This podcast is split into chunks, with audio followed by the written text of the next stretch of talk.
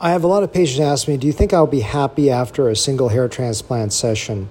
And the general answer is yes. And the reason I say that is that I've, I've in the last 10 years in particular, I've been using different types of regenerative medicine that allows me to get very consistent growth. Of course, it's predicated upon good surgery, good technique, but having use of these fertilizers really help make sure that the, the hairs grow really consistently and well. That being said, there's some limitations toward that satisfaction. One of which is the fact that um, over a large area of transplant, I've got to really design it in a way for maximal outcome in a single session. For example, let's say that the uh, uh, back side of the scalp, called the uh, crown, is less of a priority. I may not create as much visual density there because I don't have enough grafts to cover such a wide area. So it may be already pretty good, but I hit priority zone. So let's say it's the central forelock, which is in the frontal zone of the scalp, the hairline. It could be the area where we part.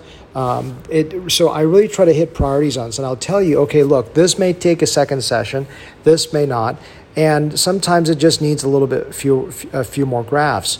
So that's always a limitation. So I always try to articulate as best as I can the areas where I may need to cheat, the areas I may not be able to accomplish, the areas may not be as, as good as possible. The other reason for patients not dissatisfaction, but lack of being 100% satisfied is usually what I call left brain thinking, where they come in, they look, and they go, you know, oh my God, I wish there were a few more hairs. Yeah, I think you put 50 hairs fewer on this side. This side looks a little denser. I wish this side were a little bit more. And first of all, graft growth is a slightly variable by a few percentage points, so it may not have grown quite as well. Or I may have looked and I said, you know what, you need a little more density here because you're part on the left versus the right, so I'm going to cheat and put a little bit more here. Uh, and and the way that I encourage my patients is use your right brain of, of looking. In other words, when someone sees you, do they feel like they have a strong hairline? Do they feel like you look youthful? Do they feel like you're not thinning? I hope I can accomplish most of those with you.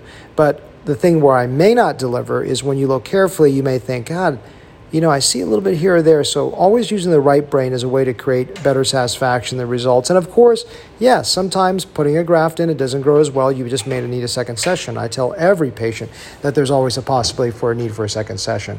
So hopefully those are the ways to structure your thinking about how I think as a creative hair surgeon um, uh, in terms of satisfaction.